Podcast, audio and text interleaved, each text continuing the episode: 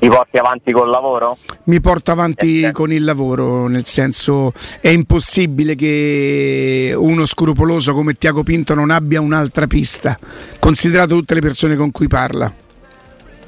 Ah, intanto io ho una curiosità, siccome io credo che la Roma avrebbe provato a vendere Abraham se non si fosse infortunato nel secondo tempo dell'ultima partita della stagione, che è stata una sciagura sportiva e anche con ricadute economiche, se avesse venduto Abraham quale sarebbe stato l'obiettivo? Tanto per aggiungere un po' magari di confusione a questi nostri ragionamenti, noi stiamo tentando di interpretare cosa potrà succedere rispetto a delle strategie che sicuramente sono state programmate prima. Però Ebram si è infortunato, quindi in realtà è solo una curiosità che ora non... Però è una bella curiosità. Se Ebram non si infortunava, se aveva risolto il problema delle plusvalenze da Roma Ebram? Beh no, forse no, nel senso che sì, quanto avrà ammortato in due anni la Roma?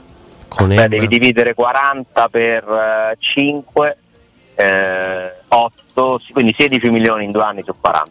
E beh, non l'avrebbe venduto almeno a 30 milioni? Vabbè, è costato quasi 45. Avrebbe aggiunto sicuramente una plusvalenza, però al di là di quello io credo, perché poi tu comunque incassi dei soldi, no? Al di là del costo enorme della plusvalenza, potevi probabilmente stanziare un budget più alto di quello che hai adesso. Beh, sì. A me su Morata dicono una cosa. La Roma ha chiesto Morata in prestito con obbligo, diritto di riscatto, tutto quello che volete. La richiesta della Roma all'Atletico Madrid è di un prestito, notizia di ieri, cioè non è che le cose sono cambiate, e siccome parliamo di qualcuno che la trattativa la sta seguendo, credo che sia l'informazione corretta.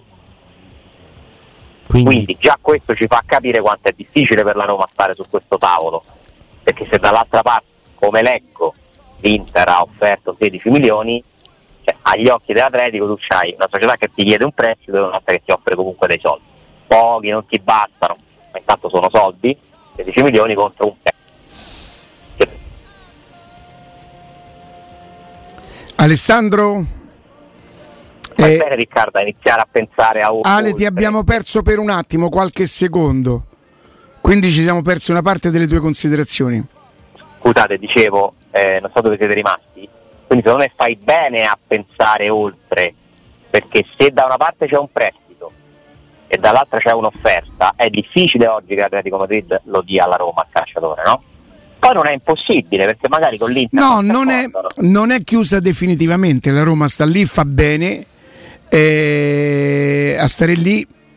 Se l'antagonista è l'Inter e che volesse andare fino in fondo, l'abbiamo detto in tutte le salse, l'Inter c'ha più possibilità di arrivarci a quel punto, a meno che Morata non abbia deciso che vuole venire alla Roma, solo e soltanto alla Roma, e allora le cose cambiano. Ma ad oggi noi questa certezza non ce l'abbiamo, cioè sappiamo che Morata ha detto alla Roma ci verrei molto volentieri, sono d'accordo su un'offerta orientativa che mi volete fare come contratto, adesso però dovete comprarmi. E nel frattempo è arrivata l'Inter e giustamente i procuratori, che di mestiere fanno coloro che devono trovare soldi e contratti per i propri assistiti, hanno incontrato i dirigenti dell'Inter, hanno ascoltato qual è la proposta dell'Inter e non è filtrato che Morata ha detto no, io da voi non ci vengo. Poi magari lo dirà. La speranza della Roma in questo momento può essere solo quella di avere il giocatore totalmente dalla propria parte e io non so se siamo in quelle condizioni. Ieri la Gazzetta diceva che Morata aveva detto sì all'Inter, quindi se uno deve stare soltanto a quello che legge è un po' confusa, perché sì, ma quanti ha detto sì? Appunto, lunedì ha detto sì alla Roma, dai. Martedì ha detto sì all'Inter, mercoledì alla Juve, non mi dispiace, cioè la verità è che Morata sta parlando con l'Inter, con la Roma, con gli arabi e chissà con quanti altri, perché giustamente vuole cambiare squadra e il suo manager di lavoro deve presentare al suo assistito tutte le proposte che ci sono. Poi decide il giocatore, ovviamente, che non è un burattino nelle mani dei procuratori, tanto è un giocatore formato di 30 anni, esperto, che ha cambiato squadra tante volte, sa benissimo come funzionano queste cose. Alessandro, questo giocatore dovrebbe promettere alla Roma. È vero che dice invece di guadagnarli in 2 anni li guadagno in 4, però dovrebbe abbassarsi lo stipendio, sì, un po'. Dovrebbe non fare la Champions League. E tutto questo per amicizia con Dybala, che io ci credo tantissimo nell'amicizia. Cioè, se ci saranno offerte migliori, per quanto avrebbe gradito, perché io ci credo che Morata gradirebbe, non avrebbe, se non sarebbe al passato, gradirebbe la Roma. Se ci saranno, purtroppo la mia paura è che ci saranno offerte migliori, c'è il serio pericolo che Morata non venga. Ma io penso che non si offende nessuno in quel caso, eh? Non lo so perché hanno cominciato, con Morata ci offendono? O forse aumenta la pressione sulla Roma, cioè il problema diventa più della Roma che di Morata. A me è stato detto, tu sai che io non sto sui social quindi non lo posso sapere, che i Friedkin cominciano ad essere messi in discussione. E allora io dico che questo dal mio punto di vista è sbagliato, nel senso che non è che non si possono mettere in discussione, ma non si possono mettere in discussione per l'eventuale trattativa che non si chiude per Morata. Scusa Alessandro, però vogliamo ragionare insieme. Noi non dobbiamo insegnare a nessuno, non è la nostra pretesa di insegnare come si tifa, ognuno tifa come, siccome è un sentimento, ognuno lo vive come meglio crede, quindi questa non è, nessuno vuole insegnare niente, però ragioniamo e facciamo la storia, no? Gli altri, e per altri intendo la proprietà precedente, il problema era che vendeva. Questi non vendono perché questi hanno deciso di pagare una multa pur di non vendere giocatori che possano essere utili alla causa della Roma. Questo credo che sia riscontrato. A meno che, l'ho detto già stamattina, da bostoniano non sono diventato texano, che invece la domanda non sarebbe nata. Non sarà che da Roma si difendono tutti i presidenti? Non sarà che da Roma, però lasciamo stare. Quindi è vero che forse non comprano come gli altri, è vero che forse non comprano come gli altri, comprano in maniera diversa, se vogliamo anche più intelligente, comprano i parametri zero con un'età un po' più avanzata, però non dismettono, giusto?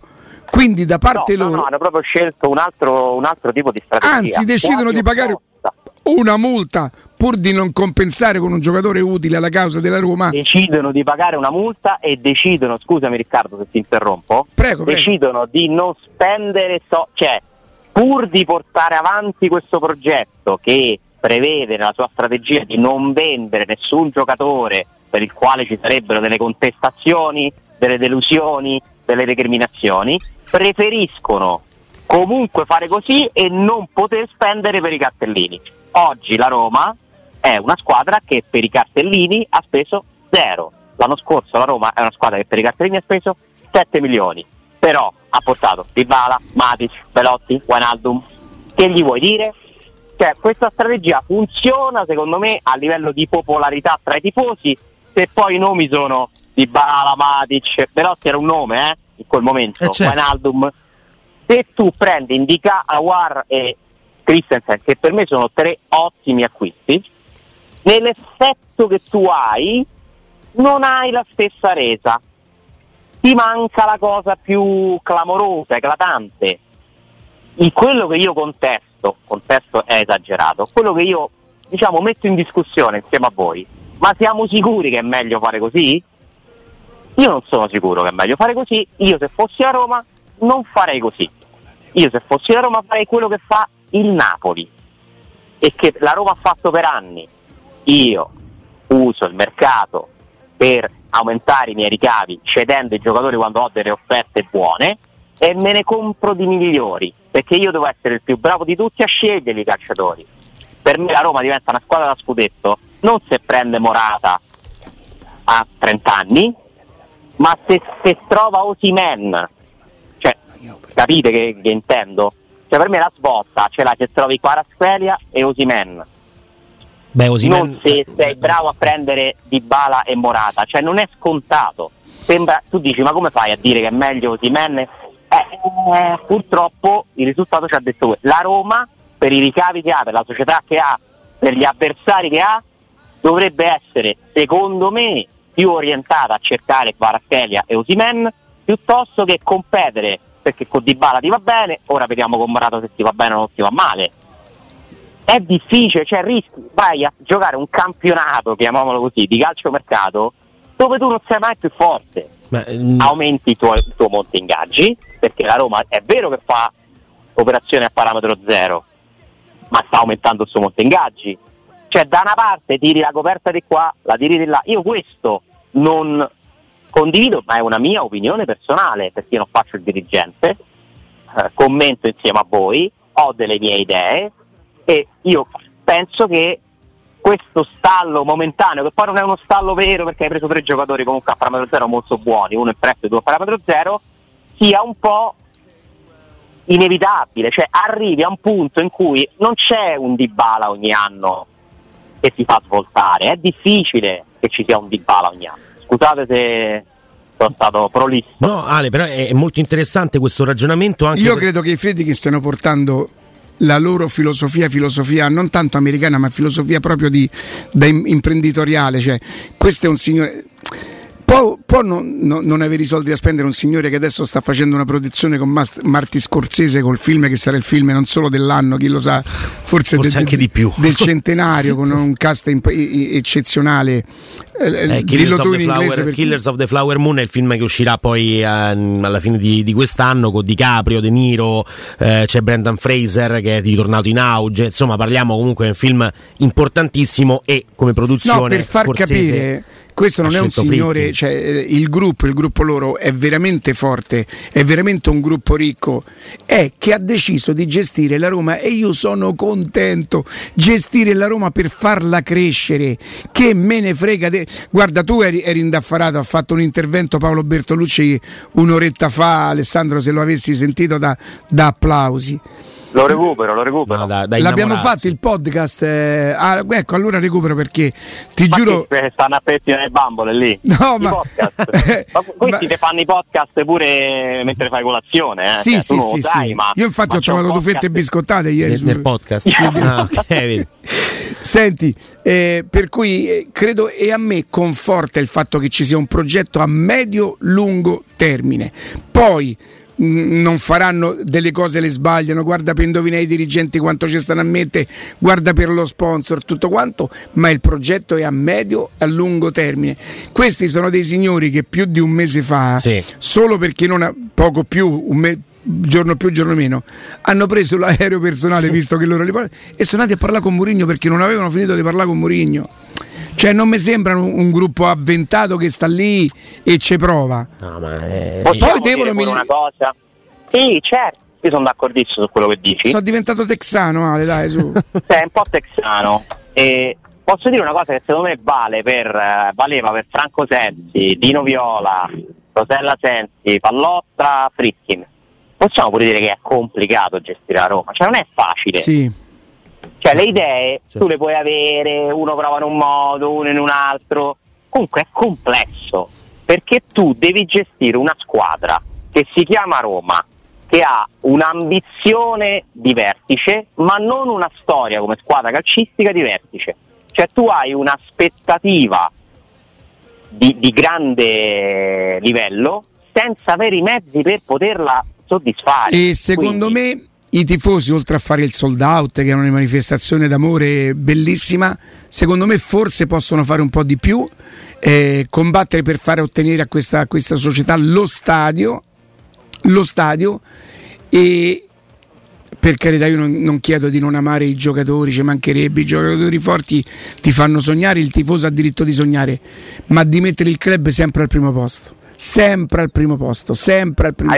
Sempre hai toccato un argomento, lo stadio, no? Che fa parte della difficoltà di gestire la Roma, perché costruire gli stadi in Italia è complicatissimo e lo vediamo anche a Milano, no? O a Bologna, o a Firenze, o a Cagliari, o dove vi pare a voi. A Roma sembra essere addirittura impossibile per certi versi. Sono stati spesi 80 milioni di euro per un progetto che è stato poi ritirato, quello di Tor di Valle. Beh, quello alla fine era arrivato, però alla fine, era arrivato poi per scelta legittima dei nuovi proprietari, certo. Non l'hanno spesi loro quei soldi, non gli piaceva e ne hanno presentato un altro che, come stiamo vedendo, necessita di tempi lunghi, complessi. C'è la questione espropri, c'è tutta la questione dei trasporti, cioè non è che a Pietralata è una discesa spianata, messa a Tor di Valle era tutto, cioè non è, cioè in ogni area dove tu vai trovi delle difficoltà e le stanno trovando anche questi signori che stanno comunque andando avanti e il progetto prosegue, per carità, io sono fiducioso perché mi sembra che quando si mettono in testa di fare delle cose poi ci riescono, no? Questo ci hanno dimostrato finora, quindi massima fiducia, massimo ottimismo, però fatto sta che non sarà semplicissimo costruire questo stadio e senza lo stadio ti manca il patrimonio, ti manca una fonte di ricavo. Allora, se i tifosi facessero sentire all'amministrazione, non so come, in maniera evidentemente molto civile, tutto quanto pacifica, è il desiderio di avere questo stadio, l'amministrazione, che deve fare i conti anche con cittadini che sono tifosi da Roma, probabilmente si darebbe in accelerata. E se i tifosi capissero che lo stadio è un mezzo molto più importante per crescere rispetto a Morata, rispetto a Dybala, probabilmente farebbero una cosa saggia, poi facessero come gli pare, ci mancherebbe. Ah, su questo devo dirti che servirebbe anche magari una comunicazione diversa, ma né la Roma che voleva costruire lo stadio a Tor di Valle, né questa che lo vuole costruire a Pietralata, ha mai deciso di utilizzare il popolo come forma di pressione. C'è stato solo un momento, famoso stadio, di comunicazione, bravissimo, famoso stadio, detto da Francesco Totti, che è il più grande comunicatore romanista che può esistere, perché Francesco Totti sposta le masse ed è tutto quello che lui dice ha una forza anche nazionale. Solo in quel momento la Roma utilizzò Totti, che era dirigente della Roma in quella fase, per mettere pressione al comune.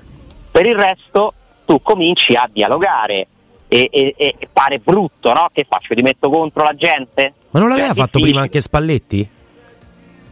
No, ha fatto anche Spalletti, però il vero grande adesso non... se non mi sbaglio era contestuale, però sì, era o comunque erano momenti vicini, molto vicini, ecco. Prima era Spalletti, c'erano anche le foto, no, dei giocatori della Roma con sto, ma infatti la Roma aveva ottenuto praticamente tutte le autorizzazioni, anche se poi mancavano dei passaggi finali e avresti faticato a fare pure quelli, comunque è incredibile, lui arriva dappertutto. Ma chi? Non mi fa mai demone, eh? Sai qual è la capitale del Texas?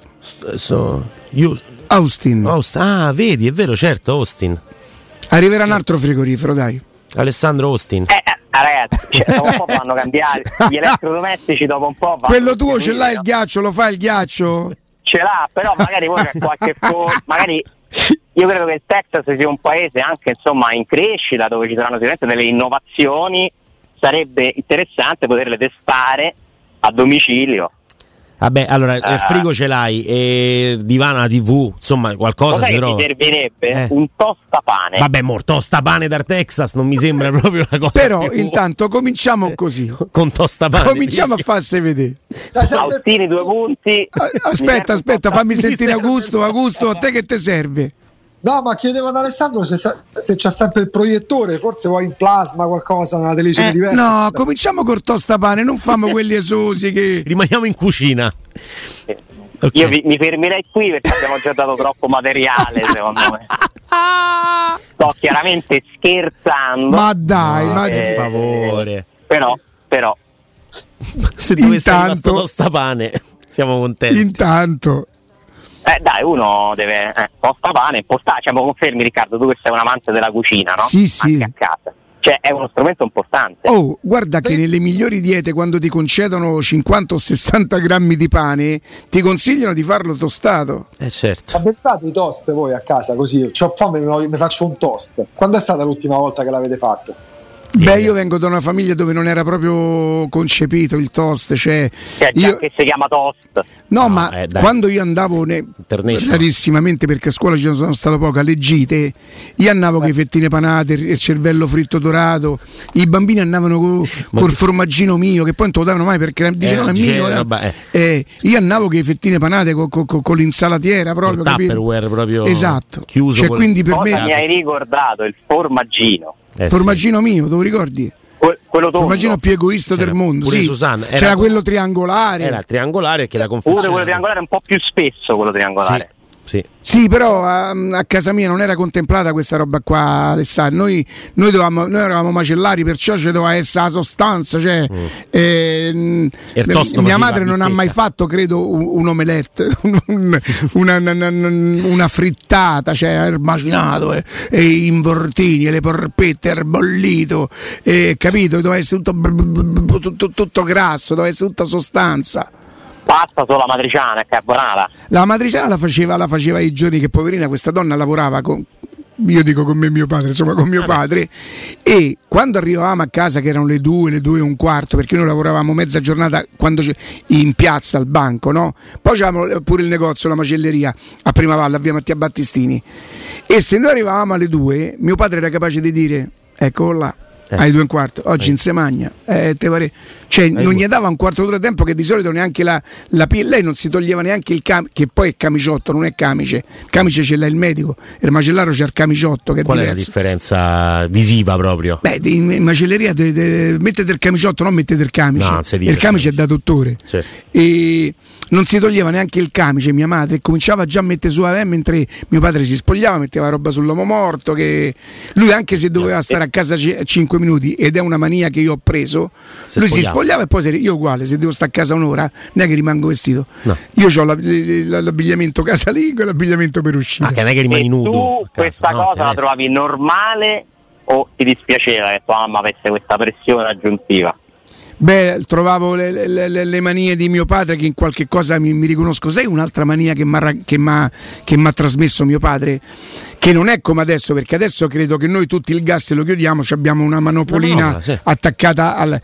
Quando abitavo io, che all'inizio, quando ero piccolo, stavo a Viale Marconi, il gas dovevi montare su una sedia, a girare una manopola, perché il contatore stava in alto.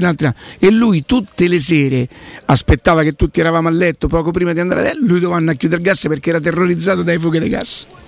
Però vabbè, non era brutta abitudine. Le mandate sulla porta di casa, pure quella è un'altra cosa che, infatti, mi sono fatta la porta corazzata. Ma ogni volta? Cioè, sempre, non solo quando vai a dormire. Io se anche entro a casa adesso alle 2, chiudo a chiave e metto l'antifurto, quello dove posso girare io il parziale, capito? Sì. Così si vive un po'. Però c'è ragione. Sarò un po' maniaco, però vivo così. No, c'è ragione. Forse c'è proprio ragione. Se no, io non ho messo l'antifurto a niente. Ammettere di essere un po' maniaco è il primo passo poi per queste cose, in teoria, risolverle, affrontarle. Ma sì, non mi sembra una cosa che poi arrechino danni a altre persone, quindi non è che sono manie, non ti fanno vivere tranquillissimo magari, questo lo possiamo dire, però per il resto sono molto comuni queste qui, le mandate alla porta, il tostapane con l'antifurto. Queste classiche cose, insomma. Io ce lo vedo Alessandro però che torna a casa e si fa un toast vegano. Ma no, ma perché vegano?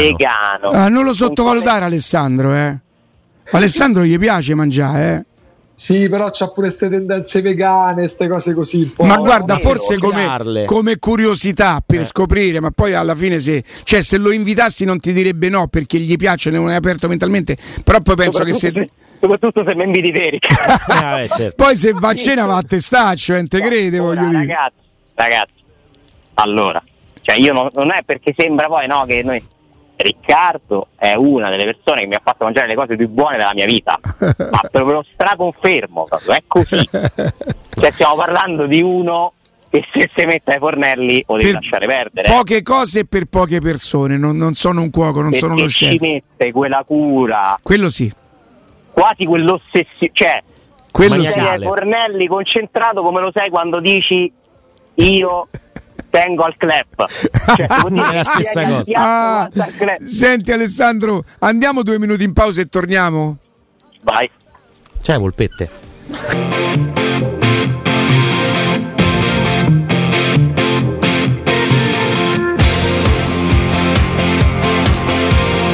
Alessandro, eccoci. Quanti giocatori di esubero nelle loro squadre possono essere stati, se lo sai, offerti alla Roma? Guarda, non ti so quantificare un numero, ma ti dico. Anzi, no, facciamo un'altra cosa, la pongo in un'altra maniera. Il primo a cui chiedo di rispondermi è Augusto. Vai. Ciardi te la senti? Secondo me no. Se n'è riannato, ma come mai gli è preso a Nasseri? Ma lo capisco. Scusa Riccardo, stavo un attimo. Gli dici a quel signore che tu lavoreresti pure? Se no fate da uno stipendio a essere Roma Ciardi. Ma ho un tostapane. Augusto, dimmi una cosa. Secondo te, ti faccio tre nomi di giocatori. Il signor Mourinho, sì, lo avrebbe preso Cuadrado? Cuadrado in questo momento no. Lo avrebbe ripreso Dzeko? No. Lo avrebbe preso Bonucci? No. Alessandro? Guarda, precisamente non ti so rispondere al posto di Mourinho, però so che questi giocatori sono stati offerti tra i tanti e che la Roma ha deciso che non li avrebbe presi. Proprio questi tre? Sì. Ma guarda, allora Riccardo, possiamo dire, insomma, i più attenti che conoscono i dinamiche del calcio, possiamo dire che fanno parte di uno stesso gruppo, diciamo, no? Sì. Questi giocatori. Ma questo gruppo, così come gli altri gruppi che gestiscono le agenzie, che gestiscono i calciatori, cioè ormai non è che te li offrono le società gli esuberi. La Roma ha avuto appuntamenti con varie agenzie di procuratori che hanno offerto tutti i loro assistiti, tutti. Cioè tutti gli assistiti che devono spostare, cioè il lavoro del direttore sportivo è diventato all'inizio soprattutto una sorta di menù, una sorta di menù. Tu fai venire tutte le agenzie, è come se venissero degli agenti, devi comprare 5 case, io chiamo 5 agenzie immobiliari, che case avete? E ti fa vedere il book di tutte le case in vendita, è la stessa cosa. Quindi siccome Dzeko si è spostato, Bonucci si sposterà, è stato messo fuori rosa, Cuadrado si è spostato, l'agenzia che gestisce questi tre calciatori li ha offerti alla Roma come li avrà offerti a tutti, a tutte le altre squadre, certo. Certo, e la Roma ha detto no a questi tre fammi giocatori. Sentire Andrea. Mourinho li avrebbe presi? Su Cuadrado, allora su Bonucci sono quasi sicuro. Però arriva Andica. Sì, forse sì. Forse sì, tutte e tre. Non lo so, veramente non lo so. Non lo so, andiamo così, cioè stiamo andando per... Mi mettono alla testa dell'allenatore, ma perché dovrebbe dire no? Cioè Mourinho, no. Se nello spogliatoio trovasse, oltre a quelli che c'ha, Dzeko, Bonucci e Cuadrado, gli dispiacerebbe, perché? Ma penso di no. Forse per equilibrio di spogliatoio, perché Dzeko... aspetta un attimo, Augusto? A livello manageriale sarebbe una follia da parte della società, parliamo di gente più vicina all'altro poi 40 che 30. Infatti la Roma ha detto no. Ma a livello tecnico, cioè un allenatore, ma Mourinho come Inzaghi, come Sarri, come Conte, ma perché dovrebbe dire no, non li voglio? Tre giocatori comunque così esperti che possono far comodo alla squadra. Anche perché Dzeko, faccio l'esempio di Dzeko, avere Dzeko per aspettare Abraham non è proprio una, non sarebbe stata una schifezza. Ha ripetuto diverse volte, Simone parte con Dzeko, Lautaro, poi fa entrare Lukaku e Correa. Cioè l'ha citato Dzeko, eh? Ma l'ha citato secondo... 2 anni fa. Scorso Alessandro, no, quest'anno, l'anno scorso. Sì, ma secondo voi Mourinho preferirebbe far entrare Dzeko o Belotti? Senza ma mi sembra normale. No, Mourinho sa pure che la Roma cerca un centrocampista e sta trovando difficoltà nel prenderlo, e se ti metti dentro casa giocatori che sono più vicini ai 40 anni con quel tipo di ingaggio, ma magari ci sono problemi per prendere il centrocampista che è molto più importante. Allora, secondo me il discorso è Mourinho potrebbe dire Dzeko, altrimenti Morata, ma preferisco Morata. Ma se gli dici o vuoi Dzeko in più, perché dovrebbe dire no?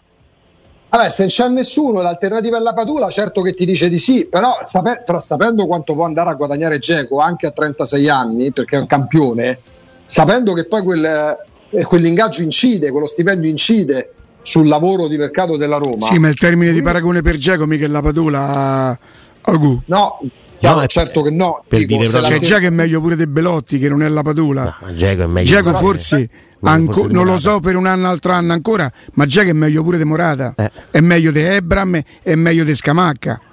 Sì, però poi c'è un discorso di ingaggio. Certo. Beh, ma io non credo che gli dovevi fare 2 anni, cioè, nel caso, adesso parliamo proprio per ipotesi, perché la Roma ha detto no e secondo me ha fatto bene perché ha un altro progetto. A 36 anni non è che poi chiede ancora 7 milioni, capito? E per un anno ancora Dzeko da gestire, come ha fatto Inzaghi quest'anno, che nelle partite importanti peraltro l'ha sempre schierato. No, ma la Roma ha fatto bene a dire no. Io non sono convinto che Mourinho avrebbe detto no. Non so, io penso che nel momento in cui lui ha come priorità un centrocampista titolare, né Cuadrado, né Dzeko, né Bonucci possono ricoprire quel ruolo. Magari il no può anche comportare, può essere anche, diciamo così, causato dal fatto che se ci mettiamo dentro comunque un ingaggio importante, perché è vero che non so più i ragazzini, ma non è che guadagnano 1 milione di euro, ma magari si preclude la possibilità di prendere il centrocampista. In questo momento è più prioritario un centrocampista che un esterno destro o un difensore centrale, laddove ce n'è uno che era titolare fino a ieri, Bagnez, che addirittura ha uno da vendere. No, ma il discorso. Io dico che allenatori come Mourinho, se gli porti 100 giocatori, lui mette in rosa 100 giocatori, poi magari ne usa 20, ma gli piacerebbe averceli. Pure secondo me. Soprattutto se sono giocatori con quel po' di curriculum che adesso ci possono piacere, voi sapete quello che penso di Bonucci, però se gli dici senti, mettili fuori un attimo il curriculum tuo, insomma escono fuori 7-8 pagine di roba, Per cui un discorso diverso è per chi può esprimere una preferenza. Dici se ne potesse prendere uno di 3? Cioè, no, cioè se Tiago Pinto gli dice possiamo prendere Dzeko, Bonucci e Cuadrado o Christensen, Morata e Sabitzer, allora lui magari esprime una preferenza per i secondi, ma non lo so, questo non lo so, ma se state sicuri che, domanda secca, ti farebbero comodo Dzeko, Bonucci e Cuadrado nella rotta della Roma? Per me la risposta è sì. Secondo me lui direbbe sì. Pure secondo me. Stiamo parlando di fantacalcio, e attenzione, questo è fantacalcio. E io tra i 3 personalmente mi prenderei solo Cuadrado nella Roma di oggi, per tutta una serie di motivi, perché Dzeko a Roma c'è stato, ha dato. Ah, e ti aggiungo una cosa, da quanto ne so Dzeko a Roma ci sarebbe tornato, eh? Cioè non è che Dzeko ha detto no, vabbè, ok, cambio squadra, a Roma no, cioè se per qualche motivo la Roma avesse deciso di riprendere Dzeko, se trovavano un accordo economico, Dzeko tornava alla Roma. Beh, ma Dzeko ve la do come notizia, Ti dico che era quasi la soluzione ideale per aspettare Abraham, ma silenzio mi spaventa. Però... No, perché mi rendo conto che in Italia a livello proprio, anzi, contento che la Roma abbia fatto. È andato al Fenerbahce, con tutto rispetto, società pure ricca, Turchia in crescita, a bella città, fascia da capitano, fantastico. Ma andato al Fenerbahce, ma per quale motivo doveva dire no alla Roma? Sì, ma 4,5, a meno di 4,5. Sì, ma ragazzi, ma però parliamo di un calcio, infatti poi parliamo dei soldi e vediamo se Dzeko sarebbe venuto a 2 milioni a Roma o a 3,5 quanto è andato al Fenerbahce. Senti, l'hai visto l'infortunio di Zaniolo, Ale? Ho visto qualcosa. Fa impressione, Immagine brutta. Sì. Una cosa simile. La diagnosi? C'è lì che la frattura del mignolo. Sì. Cioè veramente. E sto vedendo pure i video, perché mentre noi parliamo Morata, Dzeko, Cuadrado, Sabitzer, intanto la Roma si sta allenando, pubblica dei video, delle foto. Ragazzi, la Roma non c'ha una brutta squadra, e sembra che ci siamo un po' dimenticati chi c'è nella Roma di oggi. Ma mancano delle cose, manca il centravanti. Però, ragazzi, sta nascendo una Roma secondo me interessante. Sì, non che può e deve essere potenziata, però guardatevi, ogni tanto vi fa bene, guardatevi chi c'è, ricordatevi le facce. La Roma ha aggiunto anche 3 giocatori, li vedo insomma dalle facce, mi sembrano motivati, ma non lo so, ovviamente manca centravanti sicuramente come mancanza primaria, però cominci a mettere il centrocampo con Cristante, Matić, Pellegrini, Aouar, Bove. Ti mi dimentico? No, teoricamente è l'unico che manca il centravanti, Teoricamente, se vuoi adesso metterne 2 per ruolo. Destri, hai 3 esterni destri, cioè, e 3 sinistri, perché Sharawi fa pure l'esterno. Sì, ma tu puoi mettere tranquillamente. C'hai 5 difensori di livello più un Bulla infortunato. Non è una squadra scarsa la Roma, eh? Ale, ti colpisce il fatto che rispetto allo scorso anno, quando si parlava di chiusura totale anche delle foto semplici eccetera, oggi ci sia questa apertura nei limiti di quello che si può pubblicare, nel vedere molto più degli allenamenti, tra spezzoni, stai sottolineando un particolare importante, perché noi sappiamo che Mourinho ha potere decisionale anche su queste cose. E quindi rispetto allo scorso anno, che lui per non so quali motivi, forse per abbassare i toni dopo Tirana, lui voleva dare un messaggio diverso l'anno scorso, cioè dopo l'euforia ha capito che c'era bisogno di silenzio, di veramente abbassare il volume, perché c'era il rischio di creare un'aspettativa troppo grande, e decise che non si dovevano fare foto e video dei primi giorni di allenamento. Fu clamoroso, cioè fu il primo raduno della storia senza foto, perché lo decise Mourinho. Quest'anno, come dici, è tutto normale, invece è tutto tornato normale, video, attività social, vuol dire che Mourinho è un po' più disponibile a questo, no? E mi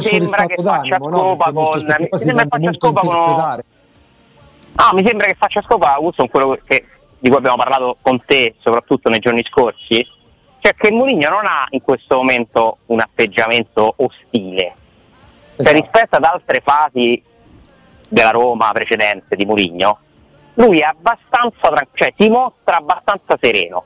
Ora, se esatto. Questa serenità derivi da certezze sui giocatori che arriveranno, la certezza di proseguire un progetto, o la classica il classico rilassamento di chissà che comunque ha dato e ormai resta poco da fare e mi rilasso, cioè non lo so, cioè qua andiamo all'interpretazione, ma di sicuro è un Mourinho che in questa fase specifica si sta mostrando più rilassato, che era poi tra l'altro, Alessandro, anche evidente quando lui arriva due sabati fa a Ciampino, perché l'anno precedente lui non dice mezza parola quando torna dal Portogallo dalle vacanze. Si è fatto questa lunga passeggiata con vari cronisti, tra cui pure Zotti, era di una rideva, scherzava, cioè almeno per come si mostra. Poi dici bene, ogni cosa può essere interpretata, lui non sta lì a far capire che è arrabbiato, che o mi prendete questo oppure me ne vado, o mi tenete questo oppure faccio un casino. Capisco che va interpretato, molto spesso si cerca l'interpretazione che fa più comodo. Ale, la galleria di ieri l'hai vista, no? Sul profilo di Instagram di Mourinho, si conclude con la foto col ghiacciolo, che ha fatto un po' il giro anche di tutti i social, e ci hanno fatto notare che 10 giorni fa più o meno Wijnaldum ha pubblicato una foto con il figlio mentre mangiano un ghiacciolo, e Wijnaldum ha ancora la maglietta della Roma. Il profilo Instagram di Wijnaldum ha ancora come immagine del profilo lui con la maglia della Roma. Non so se vogliamo proprio iniziare a cucire su questa roba, però comunque è una cosa abbastanza particolare, no? Al momento un'elucubrazione da social. Dici, eh? Al momento sì, però. Al momento sì, curioso, sì, certo. Curioso. Senti, sicuramente. Alessandro, noi stamattina abbiamo iniziato la trasmissione rendendo, per quel che possiamo, nel nostro modo di fare, insomma, un piccolo omaggio ad Andrea Purgatori, che ci aveva, diciamo così, fatto il regalo di intervenire qualche volta con quella competenza, con quella preparazione. Non so se volevi spendere qualche parola, non so se ti era capitato anche a te nei nostri collegamenti di intervenire. No, l'ho ascoltato, lo ricordo bene e ovviamente ho un'opinione di lui che è quella che hanno tutti coloro che hanno seguito il suo lavoro, cioè parliamo di uno dei più grandi in quel mestiere, è uno di quelli che ha onorato questa professione secondo me in maniera straordinaria, e quindi mi unisco ovviamente al ricordo che avete fatto giustamente, al tributo che avete fatto stamattina. È una notizia che mi ha colpito, che ha colpito tanti, mi dispiace ovviamente tantissimo perché perdiamo un grande professionista che ha saputo raccontare certe cose difficili con una competenza e uno scrupolo che sarebbe bello poter vedere di più nel mondo di oggi. Proprio ieri sera vedevo la presentazione del programma che credo, non so a questo punto se andrà in onda questa sera, se per rispetto la presentazione, insomma, se sarebbe tornata a parlare delle stragi dei 93, gli anni 90, le collusioni, lo Stato, mafia. Oggi è una giornata anche abbastanza importante, sì, proprio da questo punto di vista, sì. 19 di luglio del 92. Giacomo, lui non si è mai scelto delle cose facili, eh? No. No. Tra Ustica, Emanuele Orlandi, insomma tutte queste cose, ma poi ne ha trattate davvero tante. E anche la capacità di raccontarle era secondo me una sua grande qualità. Perché poi devi anche considera che lui era anche autore, sceneggiatore, per cui sì, insomma la facilità di scrittura, dell'eloquio, insomma non gli mancava davvero. Parliamo di un grandissimo. Alessandro, grazie. Ma grazie a voi. Ci sentiamo domani, Alessandro. Salutiamo e ringraziamo Alessandro Austini.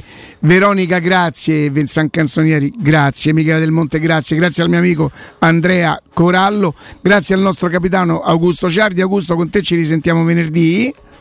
Direttamente, grazie Galo. Ciao, e restate con noi. Pausa GR e poi Stefano Petrucci, Guglielmo Timpano, Roberto Infascelli e tutto il resto del palinsesto. Grazie.